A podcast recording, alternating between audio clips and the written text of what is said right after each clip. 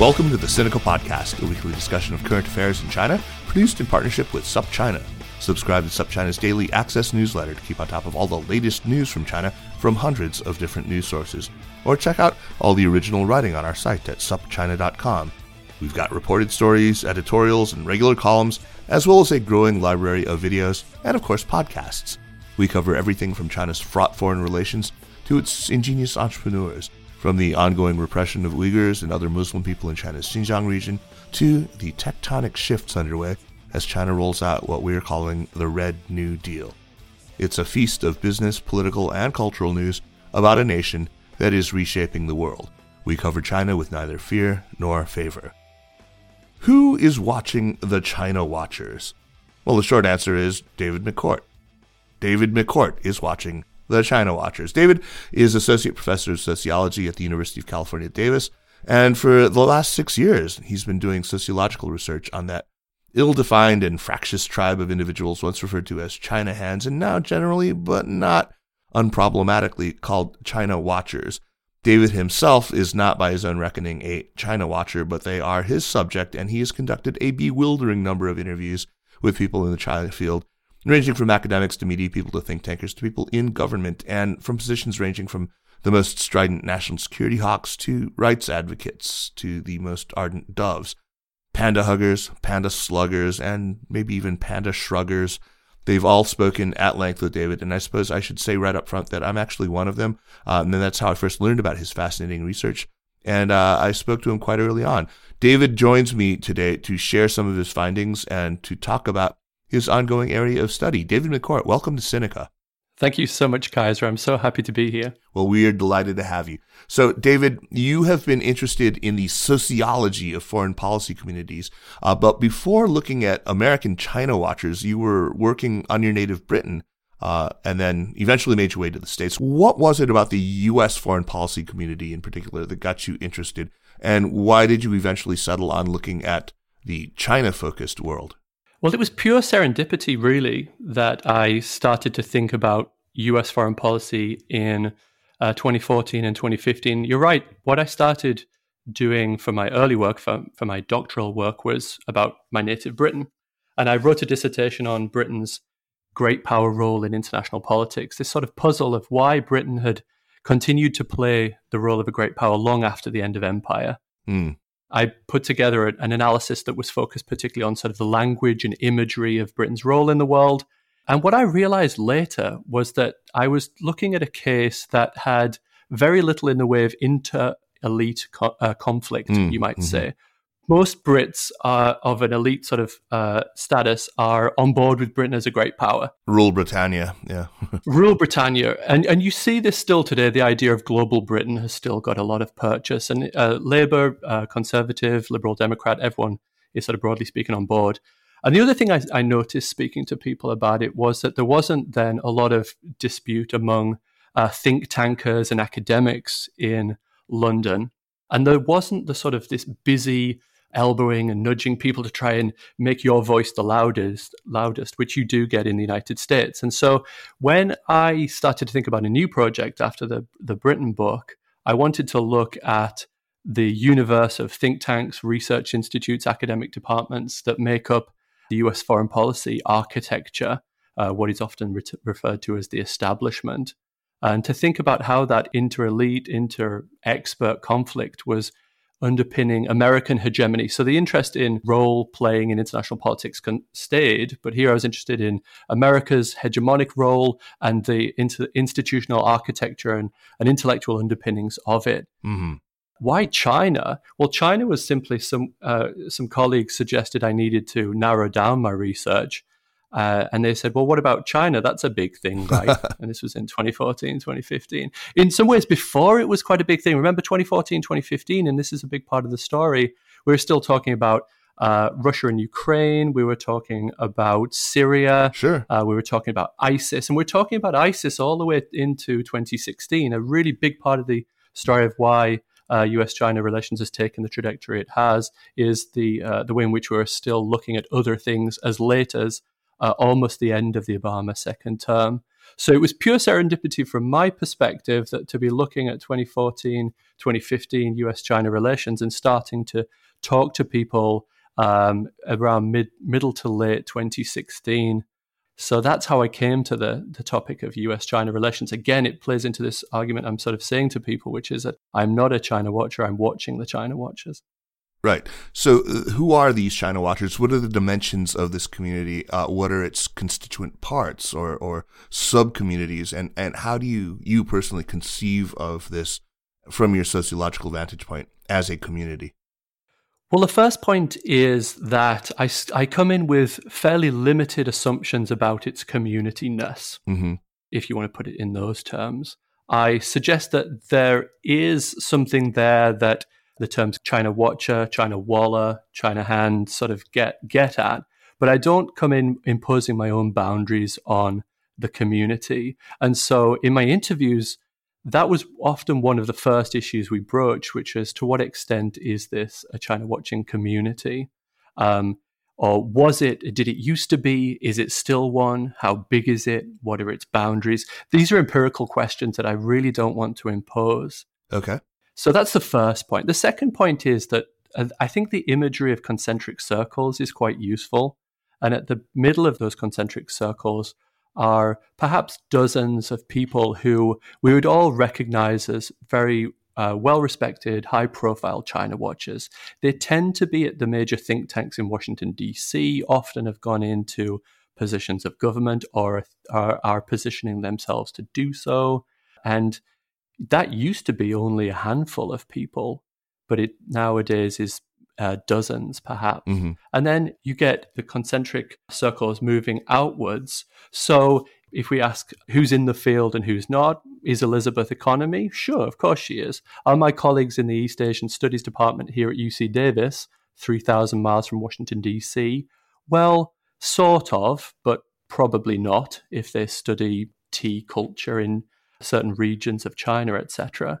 The operative question really is not who's in and who's out, but how people themselves define who's in and who's out, and who feels the effects of the community, who feels the pushes and pulls, and how enabled and constrained by present issues, by how the community works, by how it shapes people's views, and how it stops us from thinking certain things and allows us to think certain mm. things. Just like a, any other community, if you think of sort of sports communities or journalistic communities like yourself, Kaiser. Sure. There's a phrase that you use in describing what it is that these China watchers possess to varying degrees, and you call it China capital. So, what is China capital? What forms does it take? Uh, is there is there anything like, you know, a shared idea of what constitutes real China capital, or or how much demonstrable capital is needed to be, you know, gain, to gain admission to this club?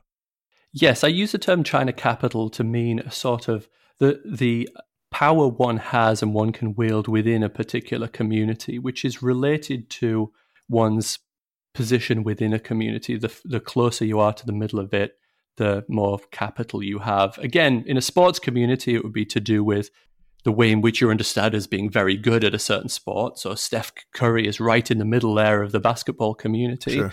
Uh, people with high amounts of China capital, again, Elizabeth Economy comes to mind, David Shambaugh, uh, Mike Lampton, etc. People who have this thing that they can spend in order to gain influence within the community. So it's a composite form of power, and you can get it in a number of different ways. You don't necessarily have to have all of these things, but you do have to have a certain number of them. Speaking the language is a really important one. Time spent in China or familiarity with China. Mm-hmm. Academic credentials are important as well, but they're not necessarily the most important thing. You don't necessarily need to have gone to Harvard if you've spent the last 20 years in China government experience, public prominence. Each of these are what you might call sort of family resemblances of someone with a lot of China capital. Very good. Now, another point that we should sort of bring in is that the China community is not separate from other communities. It is what it's co- what we could call interstitial. It exists alongside and uh, crossing the boundaries into other communities. So the think tank community, the general sort of foreign policy think tank community, the research centers, the, what they call the federally funded research and development centers, RAND, Center, sure. Center for Naval Analysis, etc., academia, media, the business, the law, uh, international law and domestic law, the military, the state bureaucracy, Congress, congressional commissions like the uh, USCC, the US China um, Congressional Executive Committee, right. and journalism. So, yourself, Kaiser, is an interesting example here because you're a China watcher, but you're also a member of the media. And so you're pushed and pulled by two separate things. You want to uh, speak to other China community folks, other China watchers, but you also have to play by the rules of the media, right? And, and what the media is wanting you to do is to uh, gain as many li- listeners as possible and as many sort of followers and subscribers, etc. The same goes for academics um, or le- people in the legal field. Uh, so the, the China community is it's a community that's a segment of these other broader communities, which help us to understand why people behave in the way they do within it. A quick aside on nomenclature: Do you find that people who work on China professionally are comfortable, more or less, with this this name, China Watcher? And, and why do they reject other labels? I mean, nobody here, at least on this side of the Atlantic, says China Walla. You brought that up as one, but you know, China Hand for a while was was popular. China expert is one that you know most people outside this world still use when introducing us on television shows and the like. But we never say it ourselves, or if we do, we're kind of laughed at. You know, we recognize the ridiculousness of claiming to be an expert on you know this this ridiculously large you know, civilization. But what about the other monikers, and and how how do people feel about China Watcher? I've, you're absolutely right. I did feel a lot more uh, unhappiness with the idea of, of self ascribing expertise. So, what my role was has been to try to understand how different individuals ascribe, self ascribe these labels. So, senior China experts or China watchers, shall we say, typically reject the label of China experts. Often, younger folks who are wanting to be accepted in the community will actually ascribe themselves China experts. So, it's it's the it's the paradoxical situation of those who undisputably are experts or are recognized as experts, we should say, that uh, reject the label, and those that want to adopt it are the ones that are not necessarily there yet. um, China Hand is typically self ascribed by folks who've been in positions, uh, in, in official positions or in diplomacy. China Watcher, then, I think, is just this new label. In part, I think it's been cottoned onto by fo- some folks in the media, or also what I'm calling the new media space, to try to sort of create an object that they're interested in, which is a China watching community. I'm thinking here Politico's China Watcher. Right. Uh, newsletter. You know, it's interesting that, that that label, this label is just the one that people are cottoning onto at the at present time. Uh, again, I'd be really interested to see what whether this was a common label in, say, 2010, 2005, 2000. My guess is not. I think people are cottoning onto it as a as a as a way to ascribe uh, identity to a thing that people are seeing, and in so doing, they're sort of helping create that thing, right? The China watching community. Right. Um, there's books back into the 1960s about the China watchers, uh, but that at that time it was a very very small group. Yeah, yeah. Um, so it, the the politics of labeling is is a fascinating sort of issue of who self ascribes what term, and often just China person or China guy, which obviously sort of has gender uh, sort of problems to it a little bit. Uh, but that's that one is is is the is put around there as well. a China guy, yeah. Let's get into the taxonomy here. Uh, I think that just about anyone coming to this topic would probably recognize, you know, as you have, that there is one issue that maybe strongly suggests itself as, as the one that bifurcates the community. And, and that's where they fall on the issue of engagement. Uh, but when you started this work six years ago, arguably that was not the case. I mean, there were critics of engagement for sure. And long before that, there were always, you know, kind of panda huggers and dragon slayers. Uh, but it wasn't really until 2018, arguably, with the publication of this big piece by Kurt Campbell and Ely Ratner, both of whom are back in government now, uh, that, that this became sort of the natural dividing line, I, w- I would say. When I first encountered you and we first spoke, I remember you used different language than you use now. Uh, uh, one side, my side, I mean, you were calling the, the nuancers, and I don't remember what you were calling the other side, but now it's decidedly sort of pro and anti-engagement. Every time I've talked to you, those are the, the, the terms that come up, and it's in your talks that you've given and, and in, in papers. Does that neatly align with hawks and doves? And and can those be used interchangeably, or is there more to the taxonomy than this one divide? So the first thing I think I would say is that we have to put the hawks doves division to one side because it's more uh, of, a, of, an obstacle than helpful. Sure.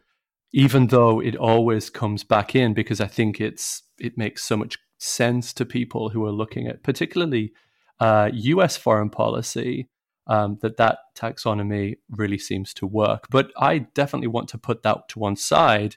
Uh, again, in the effort to not ascribe my own views coming into the field and coming into the community on what's going on. And you're right that when I started to talk to people in 2017, really 20, early 2018, the language of engagement um, was only just starting to sort of creep in. And you're right, with the March 2018 Campbell and Ratner Foreign Affairs piece, it really sort of broke to the surface and, and since has become the major uh, dividing language. And one of the things I've found the most difficult about my research so far is that it's such a, uh, a fast and rapidly changing landscape. So, just from 2019 or so until today, the major groupings and the major language that we might use to describe the major groupings in the debates in the China community are shifting. So, when I started to talk about it, uh, you're right, I started to talk about the the sort of the nuances versus the China critics, or sometimes I did use the term China hawk. Now I think that the major groupings are um, between the engagers and the strategic competitors. Mm-hmm, mm-hmm. Although, even since thinking about that, I think that even that language is a little bit too clumsy because within each of those camps, there are at least two others. So, within the broad camp of what you might call engagers, you have what I'm now calling older engage, the old engagers versus new engagers. Uh, I think that old engagers are uh, folks who were associated with uh, engagement as a policy um, within the US government. Many of them are within the think tank space.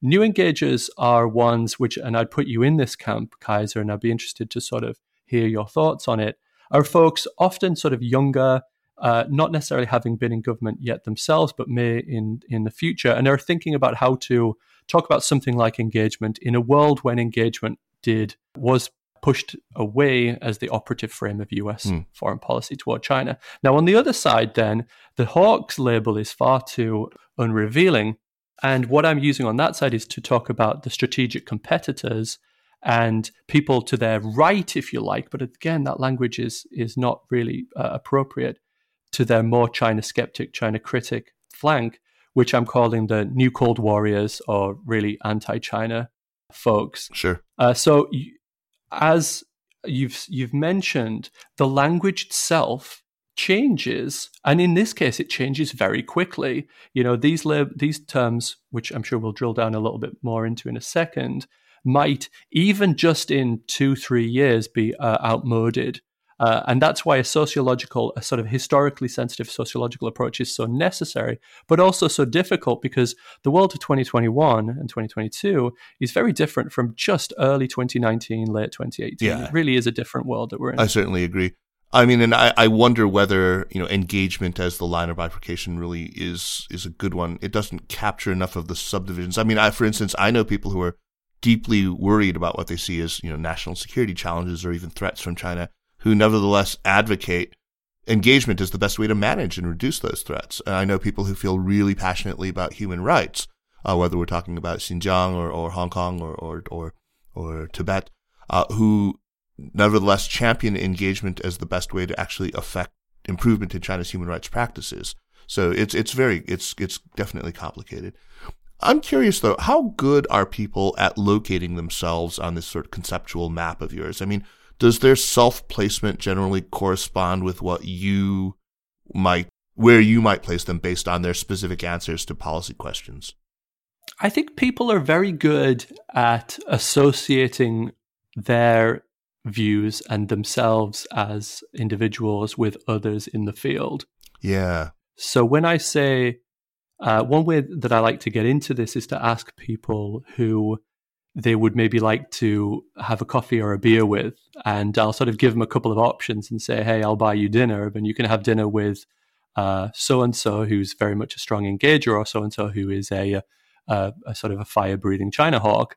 And I'll get a little bit of a sense from that as to who they, as to where they are. So, what again, that speaks to this issue of what I'm trying to do, which is not to impose these categories sort of ex ante and say, hey, there are engagers over here and there are strategic competitors over there. Where do you sit? But to get at it a little bit indirectly and say, you know, where would you position yourself? Right. Who are you friendly with? Who do you tend to tend to see the world similarly to?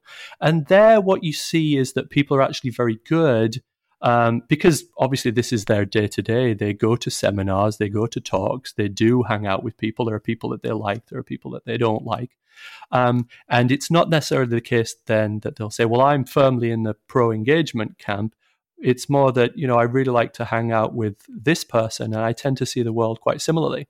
So that's the first point. The second point is then you do see the people who are genuinely what they might self-describe as their orphans because they really don't fit within any of these these categories or these groups. Or so they imagine. Or so they imagine but there are often more people uh, who are similar similarly positioned than they might think. Uh, and you do sort of highlight the people who are at the uh, the interstices, you might say, of, of different groups. Mm-hmm. So, you, to name names a little bit, you had Jude Blanchette on here a couple of weeks ago, fascinating uh, scholar of China, one of the most well respected in the field, um, and runs roughshod over many of these categories in fascinating ways. He is, in a sense, an exception that proves the rule, though. Most people are, uh, are closer to certain uh, positions. Right, right, right. So you draw a distinction between engagement with a capital E and engagement with a small e. Um, and uh, you know, you look at engagement. I mean, I'm not sure which capitalization I'm using in this case as a policy, as a frame, and also most interestingly to me as a community. Could you talk a little bit about how you define and approach engagement? I mean, it's a hotly contested thing. You describe it as a meta narrative. So what do you mean by that, and, and how does how does it break down? Uh, what are these small e and large e and and, uh, and and what have you? Yeah, so these come out of this task that I think we're already uh, talking around, really, which is that engagement wasn't a thing in an, any straightforward sense. In a sense that the question of what is engagement or was engagement is it is it still a thing? Is it is it ongoing? Is not an easy one to deal with, uh, uh, sort of intellectually. It's one that we have to fight with quite a lot. Uh, and we might have to get a little bit theoretical on in order to be to be able to grasp this thing, because part of the debate over engagement has been: was there such a thing as engagement itself? Right. Uh, was it for for many uh, pro engagers? Again, if we're going to use that terminology, there was no such thing as engagement. It was just U.S.-China relations for for decades in which talking to them, cooperating them, trying to bring them into international institutions seemed common sense, especially when we were uh, busy in the Middle East or Russia or elsewhere, and China didn't seem such a pressing question or challenge or problem. Again, just the problem of language is really important here what terms can we use and how can we make sure that the language that we use doesn't actually get in the way of the thing we're trying to understand? And it might be that the term itself engagement is really hampering us from understanding because what we're really trying to understand obviously is US policy and what the US has done and what it perhaps should do. So the first distinction that I make is between engagement with a small e and an engagement with a, a capital E where engagement with a capital E is really what we're talking about in the debate as this constructed thing that has really come about since 2017 2018 that we're debating and is what you might call a sort of an essentially contested concept. Everyone sort of has a different understanding of what they mean by it. And those understandings are not going to help us to get to any real ultimate essence of what this thing is. So a capital E is really trying to sort of uh, talk about the way in which we discuss this thing. And there's no way in which you're going to get strong critics and strong proponents of engagement on the same page about what fundamentally the thing is. There, there are no so no points on which they agree. I mean, wouldn't they at least accept that uh, the policy of engagement, small or large e, involved you know, uh, track one and track two dialogues included uh, the establishment of channels of, of communication between these two, that there was civil society engagement. that there was, you know, uh, an effort at least to promote public diplomacy in both directions, that kind of thing. Wouldn't they at least agree to that?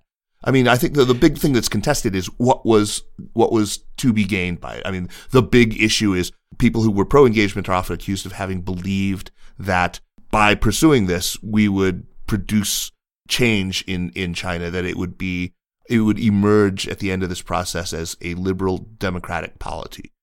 Uh, and that, that's usually, you know, where, where they start. And I think that a lot of us on this side say, nope, that's a straw man. So Yes, that's absolutely right. So that's the that's engagement with a small. Okay, e. so what I was talking right. about first so was engagement with a small e. Uh, okay. Yeah, so there's obviously gr- agreement on all of the different types of uh, coordination or uh, joint action. Uh, just a, an aside, one of the problems with engagement is it's a really useful term for talking about doing things together, right? right? right. Uh, and it's almost impossible to talk about U.S.-China relations or relating or uh, coordinating uh, without talking about engagement. So engagement with a small e, track two dialogues, absolutely right. Military security, yeah. cooperation, uh, joint testing, etc.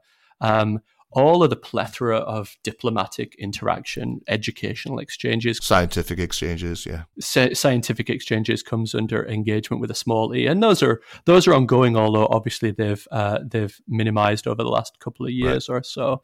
So that's the first way to sort of break it down is between a large e and a small e. But as you sort of mentioned at the beginning of your previous question.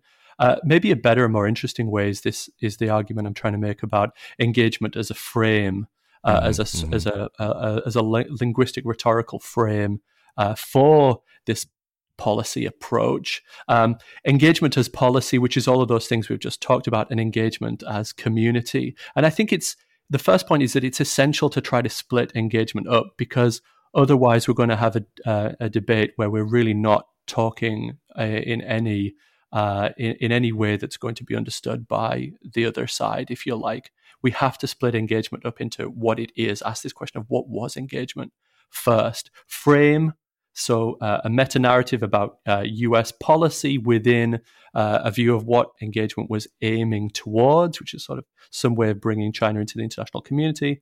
Engagement as policy, all of the various practical coordinating policies and mechanisms, and engagement as community, which are the people within the China watching field involved in this thing. And this is what you, as a sociologist, are obviously most interested in. And I, I would certainly agree. You know, this is sort of where the rubber meets the road in terms of actual policy, you know, in terms of who is advocating, who is, is implementing particular policies. Right. Yes, absolutely. That's the so we can talk about engagement as policy and engagement as frame, uh, but those two both ultimately flow from uh, engagement as a community, a bunch of people who are credentialed uh, and uh, and do the practice of watching China closely, and then some of them move into positions of uh, of control in the in the bureaucracy, and then move back out again. So those are ultimately the people who are going to affect US China relations. So, looking at them, though, are we able to get a clear picture of why policy predilections seem to change over time? I mean, because obviously there are a lot of other issues that contribute to that shift. These are what we might call sort of secular issues, b- bigger issues, big picture issues. And those would include, you know, the obvious shift in relative power, you know, economically or militarily between China and the United States or specific things that China has done uh, in Tibet, in Hong Kong, in Xinjiang, uh, on Taiwan that have you know a real impact on people. I mean, there's also things I, have talked about a lot. You know, the sort of general psychological discomfiture that some would argue, I would argue, well, that we're experiencing at the sort of subconscious level of, of our national psyche. I, I think all these things are, are important. So, what are the factors that come into play at the community level? How, I mean, how how does looking at these the, these individuals and their interactions give us a clearer picture of American policy shift? Well, that's a great question, and it's really uh, sets up the sort of the response, which is that often in the policy debate within sort of international relations literature, but also sort of within journalism and the th- sort of think tank space, there's a tendency to slip back into these large macro forces, both d- domestically and internationally. So you mentioned sort of the rise of China, uh, disparities in global power or movements and shifts in global power, we could say, uh, as these as these sort of great international forces. And although they're powerful, I think that they tend to work more as uh, as metaphors or what we might say sort of hooks for us to sort of be able to communicate. So, say we might say, well, uh, the Trump administration moved us away from engagement towards strategic competition as a realization that China is now a great power and China has grown, and therefore we need a new policy. Now, that might be kind of good for an undergraduate or a master's student, but it's not really a very good explanation of really what happened. Right. What happened was a story of expert turnover, so so that the types of people that were in uh, the second Obama administration were not the same kinds of people who were brought in by Trump. Right? That's just the practicalities. Now, what I'm trying to do then is to say that large scale macro forces, uh, rise and decline of states, or you mentioned psychological discomfiture in the United States, which I think we should talk about some more because it is fascinating. Ultimately, they are in, affected via specific groups of individuals who do the interpreting, framing, thinking about, competing over uh, ways of thinking and talking about China within the US China watching community. That's the ultimate reality, if you like. Now, it's a very hard argument to make because someone might say, well, but what about Xinjiang? What about all of these horrible things China is doing? What about the fact that China now has these weapons that might be able to uh, destroy US aircraft carriers in the South China Sea. And it might suggest that I'm saying that those things don't matter. They absolutely do, but the primacy is in interpretation, how we think about these things, how we think about these things and talk about these things. And ultimately, those things are related to specific groups of individuals in the China watching community. So ultimately, this is a claim about what is real reality. Well, real reality is those people, not to say that China and these uh, and these things that China is is doing or, or the, the challenges and threats aren't real, but it's how they're interpreted. That's the key thing. Yeah. No, I, I really agree. I think that's that's you're you're absolutely right. It, it all does ultimately boil down to that. Uh, you know, how those other forces are expressed through individuals, right, and in relation to one another. Yes. Now, what's what's interesting to me about your your study here is that it in in a way, it's it's not really about China at all. It's it's it's about the United States. I mean, you've quoted one participant who noted, and I emphatically agree that that China is a kind of Rorschach test, maybe the ultimate Rorschach test. That I mean, I've said the same thing in, in many talks that I've given. So it, it feels like you know you, what you're saying is that through how they perceive China, we can actually see, uh, we can learn a lot about uh, individuals in the United States who are active in, in foreign policy formulation. And ultimately, you're, you're studying the US and, and, and not China. Yeah, absolutely. That's something I keep sort of saying to people that ultimately this is about the United States. Mm. Uh, this is about the culture of US national security, uh, about it as a fulcrum of US culture more broadly about the things that we can and cannot accept about other countries around the world, things that we simply must uh, respond to. And we see that most clearly uh, when we look and compare uh, the US China watching communities to other comparative cases. So, if you think about Australia or the United Kingdom, for example, some of the other work I've done is sort of comparing mm. uh, Washington, D.C. with uh, London and Canberra uh, and how they've dealt with China. On the surface, it seems like a similar story of hardening of views in response to objective changes in the balance of power and some nasty things that the Chinese are doing.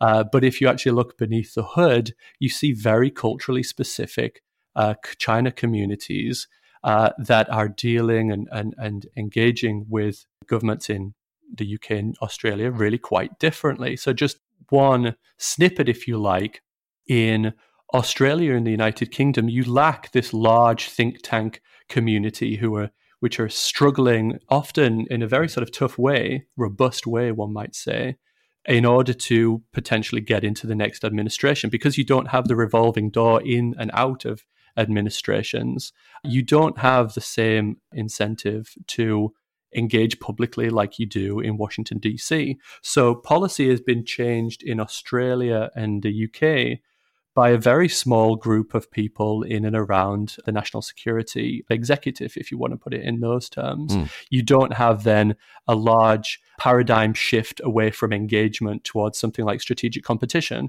because there's no reason to have a paradigm created in the first place mm. because it's not a matter of signaling one's in group and out group identity like it is in the United States. So Ely Ratner and Kurt Campbell wanting to create engagement with a large E in order to signal that that wasn't what they were doing anymore. Similarly, the Trump folks creating something like strategic competition in order to create an umbrella for people to go underneath that umbrella and say, hey, we're strategic competition right. competitors now. You don't get that in London and in Australia. Now, I think that that's really the most important aspect that we should be focusing on, not these sort of broad scale macro forces of balance of power, uh, what China's are doing. It's really a, this is a story about how Washington D.C. works. There's a number of people have told me this is a Washington D.C. story. And just one more point on that.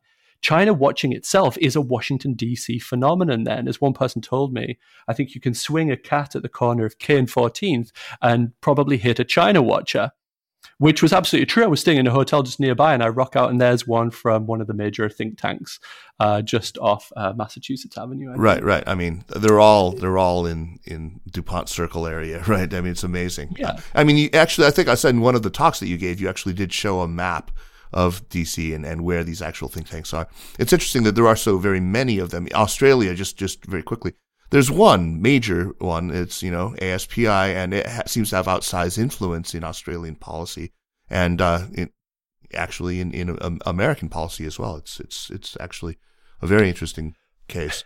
Well, its its impact on America has arguably been greater than it has been in Australia. Possibly, From the yeah. people in Australia I've spoken to, uh, what what happens in US uh, in Australian foreign policy is really done by the security uh, officials in inside the government. So ASPI is sort of is an American style think tank over there, but the interesting thing there, I think, for our story is really how Australia and Australia's shift in views uh, toward China has been used and uh, and sort of co-opted a little bit, but also interestingly has informed our debate yeah. in the United States.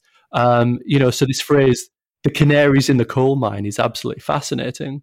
I would love to talk to you uh, and some other people from Australia about that particular topic on another show, but uh, let's focus back um, specifically on the U.S. right now. I think the comparative angle is absolutely fascinating. You're absolutely right, but uh, let's let's dig into this. Uh, what we've just talked about a little bit about you know what this does reflect about America. So you know we agree we stake out positions on U.S.-China relations, and it doesn't just tell us you know about what makes China tick. It's really about you know the United States and what we ultimately want for this country. So I'm I'm curious what you found. It means, you know, that we have to have conversations about how we see America's place in the world, how we define core American interests, our ideas even of what American society should value and how we balance or prioritize, say, national security versus openness and pluralism. Um, that all very much comes into play in, in the policies that we, we advocate with respect to China. So this is a, a very prominent idea in your approach, and it's something you try to to tease out uh, with the people who you speak to. So, how do the anti-engagers and the pro-engagers think about these issues? What are core American values? Uh, what should America's role in the world be? And is that a, a, a good way of sort of describing the differences?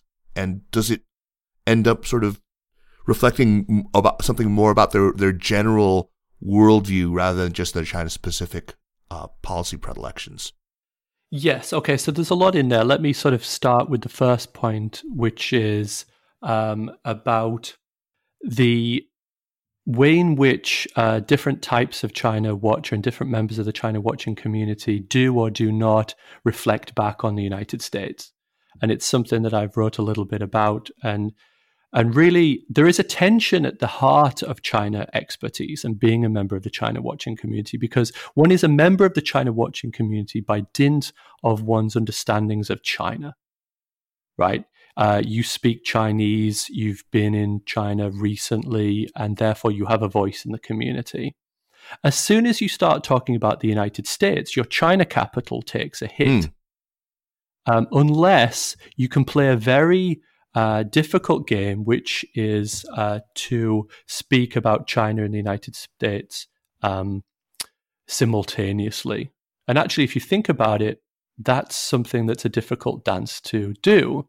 Uh, someone in the media like yourself might be able to do it a little bit because ultimately we are located here in the United States, and uh, and then it's okay to be able to sort of reflect and put the mirror back on ourselves. If one is at the center of the field and have quite a lot of capital uh, in uh, the community, then one might be able to do it. Someone thinks here of someone like Richard Haass, the Council on Foreign Relations. Or Ryan Hass. Ryan Hass can do it uh, too because he has a lot of capital, really, you know, has sort of made it and therefore can turn it back and say, well, I'm going to talk about what this all means for the United States. Now, many of the junior and younger China watchers, sort of hopefuls, if you like, in their uh, late 20s and 30s, though, it's a very tough question to ask them to say, well, what I'm going to do is I'm going to write my uh, policy recommendations and I'm going to throw in there something that might ring political.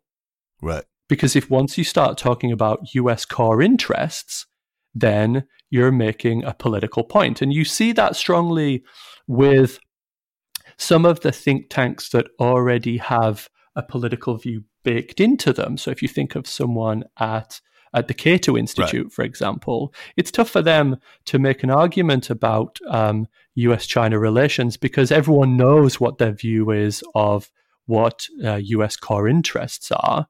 Um, and that dynamic, though, is broader than just uh, uh, those two people, th- those people that we've mentioned. It goes to everyone within the China watching community. So, one of the things I'm interested in is the way in which the very nature of China expertise and, and, and membership of the China watching community does actually militate against this kind of agonistic com- uh, conversation that we have to have that might get unpleasant about core US interest, which really does get to this question of what the United States is. And yet, you, you, you yeah, but you have put that question to them and you can tease it out. And I'm, I'm really curious is that something of a shibboleth? Does it tell you, is that all you need to know about a person's worldview in order to, to suss out what it is that they think about China or the other way around? Are there views on China indicative of a sort of deeper set of ideas about what America is, what America's place in the world should be, what American interests actually are? Well, I think um, what it means is that when you're trying to understand the different subgroups within the China watching community, how they view America is going to be uh, a part of how they divide and how they group together. It's not simply a clear sense of thinking about the US in one way means uh, they'll think about China in a particular way, nor the inverse. You can't read off someone's domestic politics from their views on China. But if we go back to those groups that I was talking about a little earlier, which is the sort of the engagers, the strategic competitors, uh, the new Cold Warriors, and the uh, and the new engagers, there are sort of some tendencies that I think can be brought out. I think a lot of the older engagers, so the po- folks who are actually sort of long time span interested and engaged in the, the policy itself, or many of them former diplomats, etc. Many of them, I think, grew up with a, a positive view of, of the United States in world politics and a positive view of China. This is quite a, a, a, common theme in the China watching community that people who came of age in the 1980s and 1990s who got to go to China when many people didn't, they have a sort of a slightly romanticized view of, of China and the vast changes, which isn't mirrored in younger uh, China watchers. But so too, what isn't mirrored is the positive view of the United States. I think a lot of people who came of age around 9 11 perhaps see the United States in world politics in uh, slightly more confused terms, um, maybe not necessarily always a positive force. And so views on China and views on in the United States are distinct and can't simply be read off um, of one or the other. I think people on the strategic competition are, are, are sort of more, even more hawkish or even more sort of critical of China, do tend to take a more positive view of the United States in the world, very sort of uh, attached to America's democracy, um, our de- democratic status, um, and they're therefore less likely to look back on the United States in a critical sense. So, what we're bouncing around here, obviously, is sort of domestic politics and different views among liberals and conservatives about uh, the United States and, and how that interacts or doesn't with one's view of China. So, what are then the things that seem to correlate strongly with positions on China? I mean, if you could only ask a couple of questions to someone who you couldn't see and, and about whom you only knew, you know, uh, that they are somebody who works on China professionally. There's somebody who you know qualifies as a China watcher with that China capital.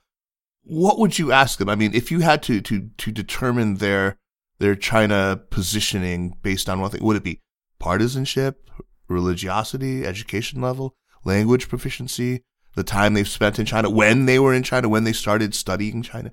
Uh, I mean, this is another way of saying, you know, what China did you encounter? You were talking about those older people, right. you know, liberal internationalists who were also sort of uh, seeing how neoliberalism seemed to be having such a, a salubrious effect on China. Yeah, I, I, know those people. I know them very well. They're the, the generation just above me, and you know, uh, and they are, yeah, many of them the architects of the old school engagement. Yeah, it's a great question, and and uh, let let me answer it in one way, and if if you prefer a different answer, we can talk about that one as well. Uh, because I, what I would probably do, the more I'm, the more I, I, interview, the more I like to do it in a in a roundabout way, which is to sort of ask uh, about something slightly different and ask, well, okay, so uh, the invasion of Iraq in 2003 was that a good idea? And you get a sense then of someone's sort of broad foreign policy views. Um, and if you get them talking often, you'll get a sense of how that plays into this precisely this view of of America in the world and from there you can then infer some things. Uh-huh. I might say something like uh, uh, China's entry into the WTO was was that was that well handled or was that a good idea? Right, and that will get you a sense into of someone's views on um, globalization generally, on yeah. globalization and particularly U.S. diplomacy and, and how good U.S. diplomacy is. And the last one then the best way to do it is to say, you know, what do you think of so and so, where so and so is someone who was perhaps engaged in WTO accession or or maybe in the someone who's on the China side in the Trump administration. Again, speaks to this issue that people's views of China are not purely intellectual. Mm. They are about who they are within the China community, of who they like and who they don't like and, and whose aesthetics they like and whose they don't like. So it is really this embodied emotional thing. Yeah, in, in one conversation we had, you introduced me to this Latin word habitus, which I've since found yes. to be very, very useful in that it, it, captures multiple dimensions of an individual. You know, their worldview, the their manner, their aesthetic, as you say. Um, you know, their whole affect, their cognitive style. I am confident in saying that most of the time when I meet an American, for example, I can suss out their partisanship without asking them a single actual political question, right, in conversation. So do you sense at this point that you're able to do this with respect to the positions of, of China watchers on China policy without having actually read their writing? Yes, more and more uh, as you as you sort of get a sense of people, uh, you can tell from from the cut of their jib a little bit. You know that that old phrase. Um, are they wearing a suit? Right. what kind of suit? Does the suit fit particularly well or not? I mean, I'm joking, right, but uh, we all know that there is a particular Politico Capitol Hill kind of type, right? We could all draw that person if we wanted to. There's also a we could also draw that uh, that academic type with their sort of shoulder uh, patches elbow on patches elbows, and all that the kind of tweed. stuff, right? But so these are useful stereotypes. Unfortunately, when you actually talk to people, it gets a lot more complicated, and you uh, you do have certain people who I go into an interview thinking, well, I sort of know what this person's going to be like, and I'm not. I, I really am just doing this because. I, I, I, want to sort of say that I've spoken to them, and then they totally surprise you, huh. and you realize that no, their their worldview comes from a principled realist position in IR theory, and you think that they're sort of a military security hawk, and that wasn't what was going on at all. So you think that they're a sort of a, uh, a fire breathing China hawk, but actually, and maybe you might tie that up with being a Republican, but that actually doesn't work at all. And so, time and time again, I've really been conscious of um, of not bringing in, not reading a book by its cover because it's simple. It's it, it's not how the world works, unfortunately. So yeah, I mean, I, I remember you you telling me earlier in an earlier conversation that that you can't just read what they've written in Foreign Affairs and assume that you you know. Uh, can you can you uh, maybe give some examples of this without maybe citing names, or or if you can cite names, please. I'd love to, to who sort of surprised you in this in this regard. Well, I think uh, if I can name some name, Elbridge Colby, who I spoke to a few weeks ago, surprised me a little bit because he was someone who I, I who I thought was a, a, real China hawk, and actually he has a very nuanced intellectual position, which is uh, d- derived from a, a, close reading of, of realist international relations theory. Uh, and a clear-eyed assessment and, and, desire to prioritize U.S. Um, limited U.S. military resources. Yeah, I've read him, that, but that's exactly what he says. Yeah, strategy of denial is all about the rational use of, of limited resources. But, you know, again, this speaks to this issue of, well, you can read people and then, you know, you don't necessarily get everything the first time, not because of anything they've done, but because your reading perhaps isn't as good as you think it is. And so someone like that, you realize that, no, you can't read off someone's views very clearly from who you think they are because they actually are somewhere slightly different. And so you could absolutely imagine someone like Colby in administrations of a Republican or a Democratic stripe.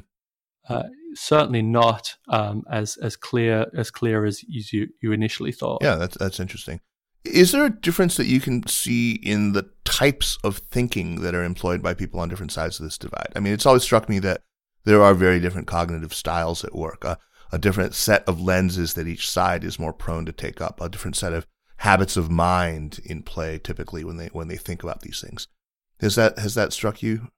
Yes, I think so. Again, going back to this issue of how much you can take into account the United States and how much you have to think about um, what the United States uh, uh, maybe some limitations of of ourselves. Sure. So I've been really struck by the the diplomatic viewpoint at the heart of uh, of what I'm now sort of calling older engagement. And here, I you know I, I think of people like Stape Roy, yeah, of course, uh, who's who's obviously like the poster child of that kind of view. But it's not just because of any sort of romantic view of China. It's because of it's a diplomatic viewpoint, and so the diplomatic viewpoint says, "Hey, we've got to deal with these people, even though heck, it's really difficult to actually, you know, to get to any particular agreement on anything. And so what is very striking about that is its its absence really or, or the or you don't see a lot of it on the uh, on the shall we say China skeptical side, which is really more of a military security viewpoint. Again, sort of which Colby sort of does a very good job of of, of describing and promoting. The point, the, the issue though, is that it's a very specific viewpoint. It's not one that necessarily takes in uh, diplomacy or uh, takes diplomacy as seriously as one might prefer uh, or one might uh, what one might think. It's a hedgehog um, viewpoint. It's so it's, it's yeah. I mean, I, I Yes, I mean, again, my, my role here isn't to sort of, isn't to of course, isn't to criticize. But mine is. It's to it's to try to help no. us. uh, I mean, I, have like for example, I've I've really lamented uh, how the community has been overrun with these national security types who just see everything through this one single lens. I suspect that this is the result of you know national security overcapacity following you know September 11th and, and the forever wars.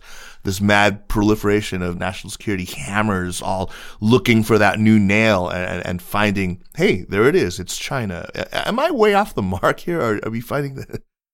I guess it's kind of out of the purview of your research. I understand, but no, it it's it does seem to be the case that um, that the conversation has become sort of securitized or, or one predominantly about military security issues, and that is then sort of sociologically interesting to me because it talks about the different types of capital that are coming coming to the fore. If you like, a lot of uh, military security generalists who are not necessarily China folks at all the imagery of the Cold War becoming more prominent. If you saw recent foreign affairs issue, uh, pe- pieces by uh, John Lewis Gaddis and Hal Brands really talking about uh, the Cold War, that kind of imagery becomes the central one. And it really does push out folks that might have uh, a more diplomatic viewpoint or a more economic viewpoint. Right. A big part of the story about engagement's demise is the the way in which the business community sort of checked out for a little while. And I think, you know, I'm I, I I'm not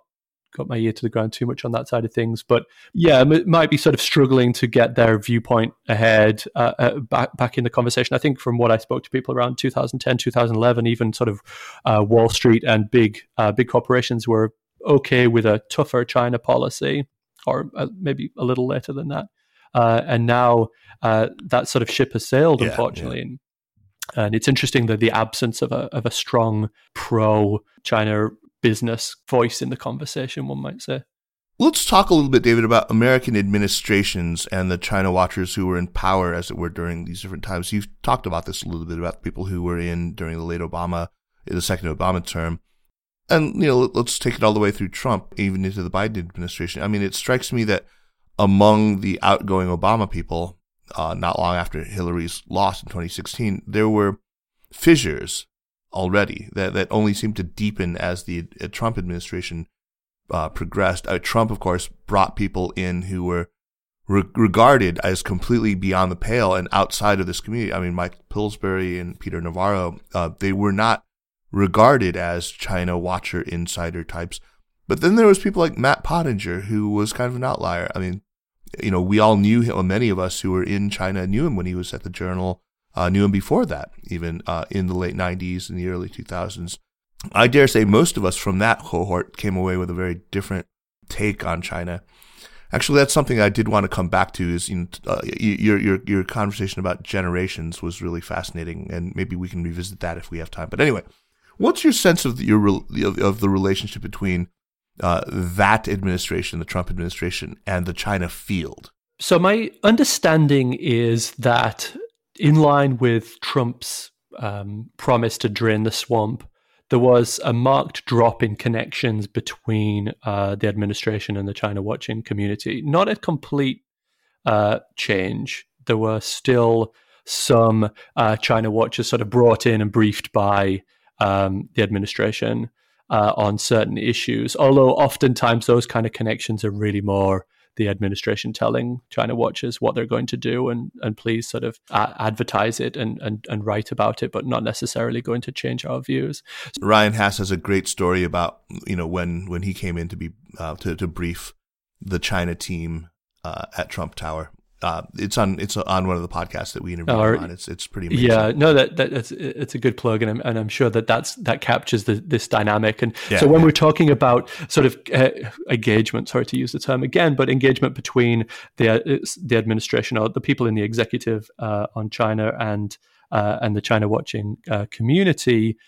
we have to be aware that just because someone's talking to the administration doesn't mean that the administration is really listening. The, the, the most influence is really are the people who were who were inside. And and so when you're talking about Matt Pottinger and Peter Navarro etc that's really where the the, the the sort of action is. Um, so I think that the, the, story that I've, I've heard is really that the Trump administration really did sort of stop talking to your uh, National Co- Committee of U.S. China Relations types. They're not going to uh, uh, Johns Hopkins SAIS to get any sort of uh, major uh, thought on how to think about U.S. China relations. Came in with uh, the commitment to change US China relations in the major framing. And then Matt Pottinger sort of took it from there with his China team. Now, you're absolutely right that, that Matt Pottinger and his team were not out of the pale by any means. They were uh, well respected China experts. And this is, for me, really important because it does mean that arguments about the community perhaps not mattering because Trump has made up his mind on China are, are not are, are, wide of the mark. The China community still matters because Matt Pottinger and those people who were uh, his assistants and and, and deputies, etc., were part of the China watching community. Now, yeah. uh, obviously, Peter Navarro wasn't and whether the story that Jared Kushner got Peter Navarro's name from Amazon is true or not, I don't know. Uh, but I would love to hear if anyone actually knows if that's true or not. Uh, Peter uh, Navarro knows. Yeah. Yeah. I, yes. Um, if he's li- listening, I would really like to chat to Peter Navarro for a little plug. Um, and, and so, what about as we shift into the Biden administration? I mean, is your sense that that there's a divide that remains between those who would like to reintroduce aspects of engagement and those who are determined to push forward with, you know, a more competitive and even confrontational approach. Uh, I guess, yes, there are people who obviously, if you look at Jake Sullivan, you know, he was former Obama administration. There are plenty of people who were, um, and then some of the new blood they've brought in, uh, had no experience in government. The three China chiefs at the NSC, for example. Uh, but Kurt, obviously, uh, not specifically on the China team, but he's the Asia czar. It seems fairly lopsided that, that you know, he, they were picked from the more hawkish end of things. Uh, specifically, people like Ely Ratner, who's at the Pentagon now, right? Yes. So how I would sort of talk about it is to uh, again try to put a sort of the China hawk, China dove thing to one side and say, well, and to, to uh, adopt a sort of a path dependent, uh, path dependent sort of view, which is that once uh, Matt Pottinger and his team successfully frame reframe U.S.-China relations as strategic competition, what that does is it means that those people in the broader China watching community who are interested in the policy debate rather than maybe the broader intellectual debate have to take a stand on strategic competition. Is this a workable frame? Are the arguments about how it is a better than engagement and how engagement failed, if not completely correct, at least worth getting on board with. And so I describe elsewhere the way in which that created fissures and a, and a, and a split between the engagers, between those people who were willing to get on board with strategic competition and those that weren't. And so what you see in Ratner and Campbell's 2018 Foreign Affairs piece is an attempt by Campbell and Ratner to grab a democratic position within a world that is now one of strategic competition with China and acceptance that strategic competition is is a frame that they can sort of work with and get on board. Campbell and Sullivan themselves wrote something about sort of living with China that signal, I think, a willingness to take on this frame. And so my reading of the Biden administration throughout this year has been trying to operationalize and continue the process of operationalizing strategic competition and not necessarily showing much in the way of desire to roll it back or go back to some sort of engagement, which they themselves were really important intellectual uh, critics of. Talking about it in terms of path dependency seems to sort of let them off the hook for what you as a sociologist might otherwise describe as you know, pursuing professional advancement under a new meta narrative, pursuing, you know, personal influence under a new dominant paradigm. that that seems maybe more more accurate. I mean, in 2018, they sort of took the temperature and decided, you know, if I want a position in the incoming administration, here's what I'm going to have to say. I mean, that's a cynical take, but it, it's it seems consistent with with the sociological vantage point that you've been you've been pushing here. Yes, I, you know, I think it does. Um, and again, uh, it, it, just my previous comments show how the tendency to sort of slip into these debates as purely intellectual is a really strong one, and it's it's difficult. And you have to sort of push back against that.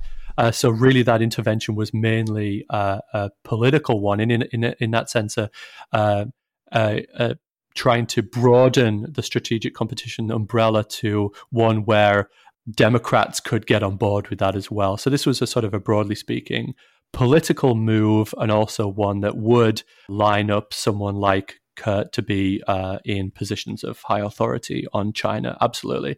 It's not for me to necessarily be critical of that in the sense that that is what is always happening. Think of 2016 sure. and and in 2023 when we're going into the next presidential election, we're going to see a flurry of new takes in foreign affairs and other outlets that are trying to position certain candidates for different kind of political appointee positions. Again, going back to this argument about the culture of US national security, this is a, a really big feature of how the thing works.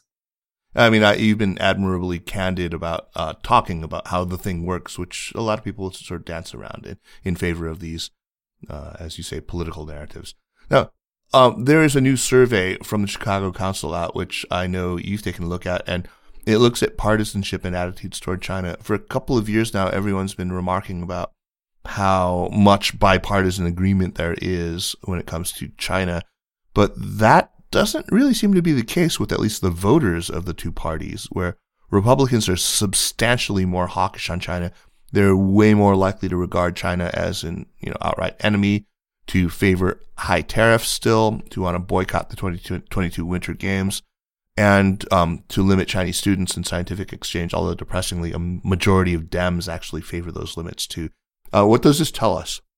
Well, it tells us that um, this consensus in Washington about the China challenge and strategic competition is not, at least on the Democratic side, I think, reflecting clear preferences among a large chunk of the US population. Let's put it yeah, that way. Yeah. I think it affirms my intuitions, which is that um, these large scale macro factors, balance of power, or in this case, domestic opinion, are constructs rather than necessarily real things, um, which focuses our attention once again on on elites and on what experts and people in the China field, but in this case, more broadly, perhaps the media, I think, is key, are saying about China. So what I think we're seeing is the politicization of China, particularly among conservative outlets. You know, I, I read Fox News every day and, and download at least one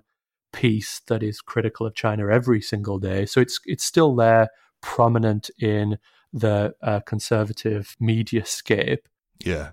And also, then it's very prominent in the liberal media scape as well. If you look at Washington Post and the New York Times and uh, and and the Wall Street Journal, perhaps as well, you really do see lots of, of China critical papers, uh, uh, pieces, but they're uh, that isn't filtering down, I think, to a decent chunk of Americans who are either, broadly speaking, disinterested or cynical, or I think for a lot of uh, progressives, particularly, there is this newfound willingness to criticize the United States. Well, uh, what, what is the US doing? Right, absolutely.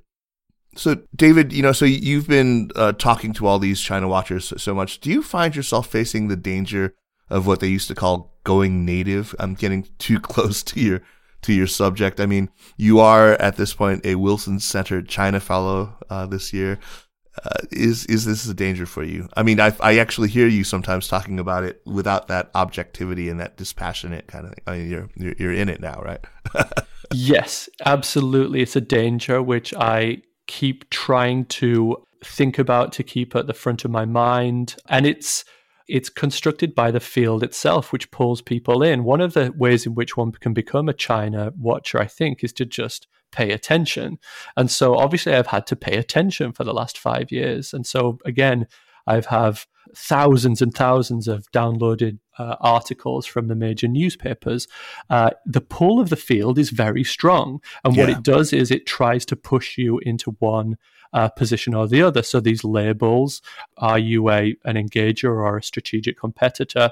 So you, can, in a sense, it helps me because I can tell that what I'm getting at and the story that I'm wanting to uh, narrate is correct because I'm feeling the very same forces that I know that yourself and other China watchers are feeling the, the the pull, the gravitational pull, if you like, to take a stand. Now I'm resisting that strongly, which is helped by the fact that when you speak to people and you make a personal connection, often the projections of what someone's going to be like disappear. So I found myself having wonderful conversations with people who are the most fervent engagers and uh, the most hawkish of anti China experts and having very nice personal conversations and sort of nascent friendships, if you like. Uh, that if I did this for m- more years, I, I, hope would would become genuine friendships, and I think that that has been very good for me to because it it shows that one of the impediments to uh, community sort of cohesion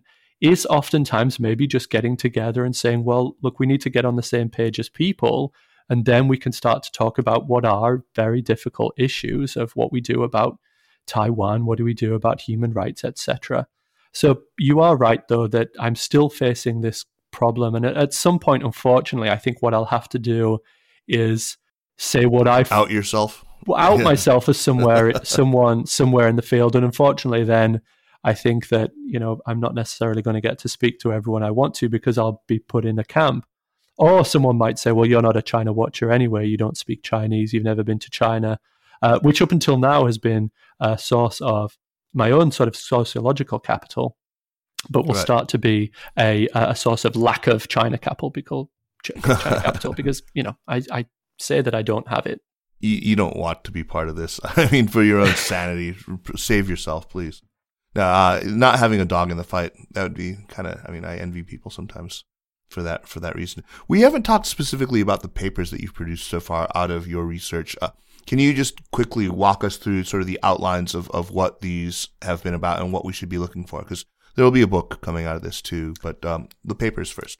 Yes. Okay. So snippets of this have already appeared uh, in the journal International Affairs, sort of the British version of Foreign Affairs, which is the which is a comparison of the U.S., Australia, and and and UK China fields, which is this attempt to try to say, look, broadly speaking, the the story of engagement to strategic competition and the shift therein is one of, uh, of it's a Washington D.C. story. So p- folks who are interested should l- look to that piece. An earlier piece actually came out in a, in another academic journal, International Politics, which compared U.S.-China relations with post-war US Russia relations, which has been a, a, feature of the debate. This, you know, we're in this 1947 1948 period and we might be entering a new Cold War. Uh, and what I showed there, which actually speaks to this question of the the Chicago uh, public opinion polling, which is that what happened in 1947 was really that Democrats and uh, internationalist Republicans could get on board with a, uh, a hawkish Russia policy, and it was a place where the two could meet.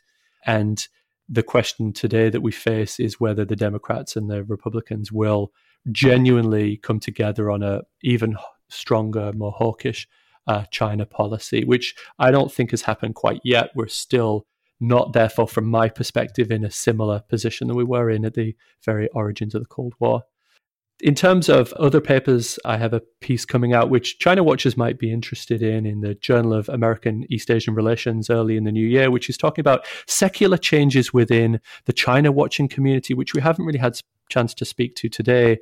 But generational turnover, I talk about there, the rise of the security generalists, so folks who are not real China experts, but but are uh, experts on uh, military security matters. Think perhaps Graham Allison and John Mearsheimer. These folks have become big uh, right.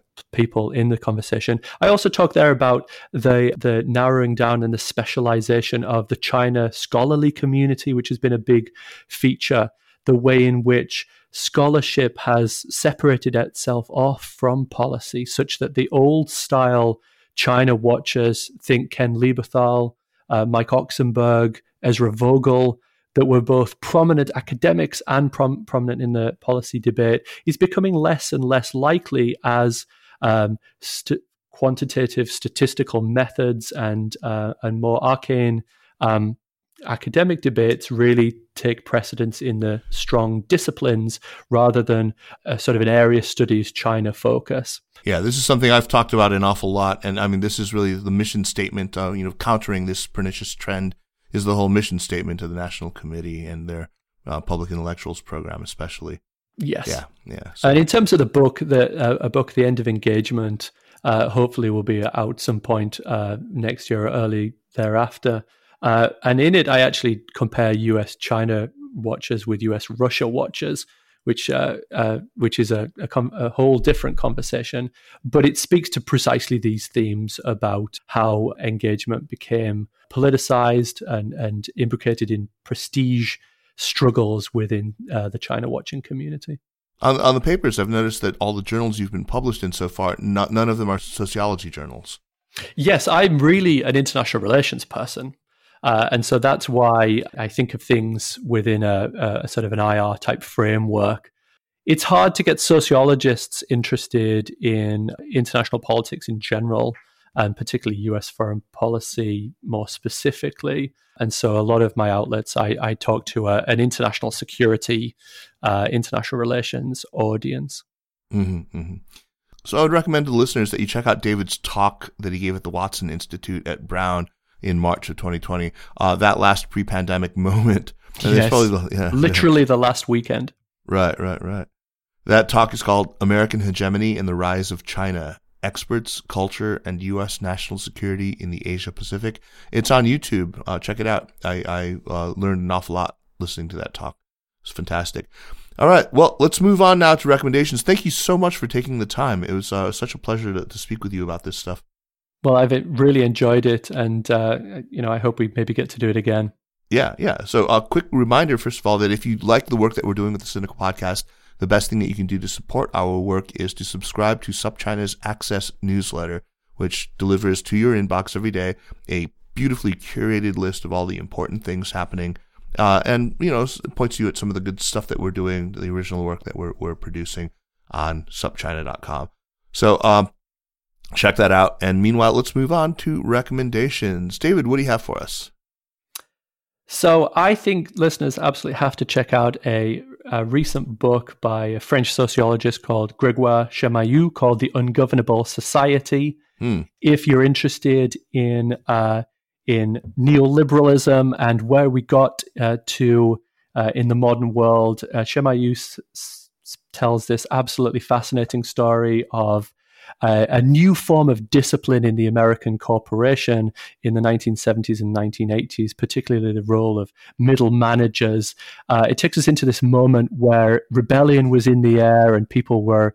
Um, throwing spanners literally into cars on the production lines in Detroit, etc., and how a new, what he calls a new art of government came in to um, split up trade unions, to attack uh, uh, uh, sabotaging workers and bring a new form of politics into the American corporation. If you like your um, Michel Foucault, uh, if you're interested in the origins of, of globalization, etc., uh, this book is is truly masterful, and I really don't say that very much.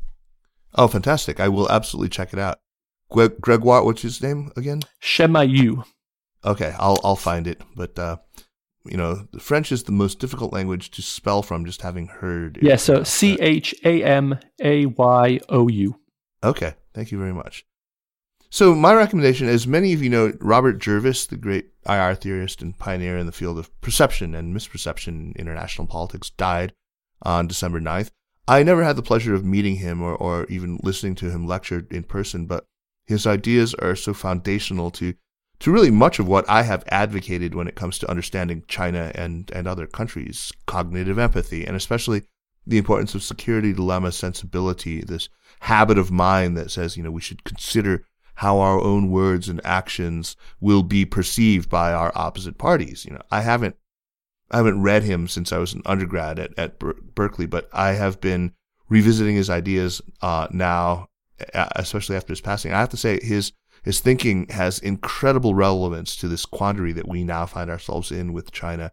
Uh, related to this, directly related to this, please check out a recent episode of the Ezra Klein Show, which was hosted by Julia Galef, uh, while the regular host Ezra is on paternity leave. Uh, her guest is Philip Tetlock, who's a professor of psychology at the University of Pennsylvania and the author of a book called Super Forecasting: The Art and Science of Prediction.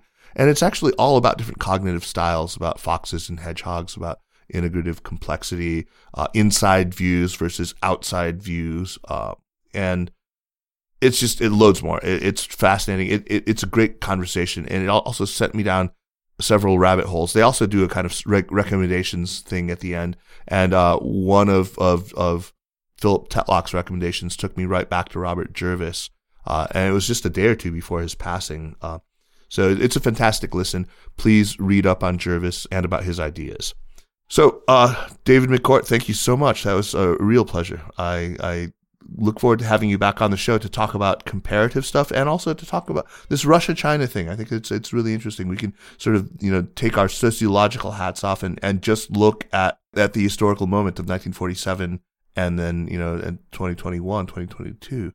Uh, I, I think it'll be a very we we haven't heard the Iron Curtain speech yet in Fulton, Missouri, but uh, no, I don't think there's a British Prime Minister who could do a Fulton, Missouri kind yeah, of speech. Yeah. But just on Russia, last point, uh, look out in the China uh, dis- debates and discussions for the term reset, which I'm sure we're going to get because well, uh, China. I think people are allergic to it. I think people are really allergic to that. I mean, because it looked so absolutely ludicrous. I mean, with the whole the whole tableau of Hillary with a button. Um, I think we've certainly talked about. I mean, I've the only times I've heard, seen that word brought up are uh, how we can't expect one or we can't use one. I mean, it would be like telling a, a, a, Democratic presidential candidate, why don't you pose for a picture in a tank?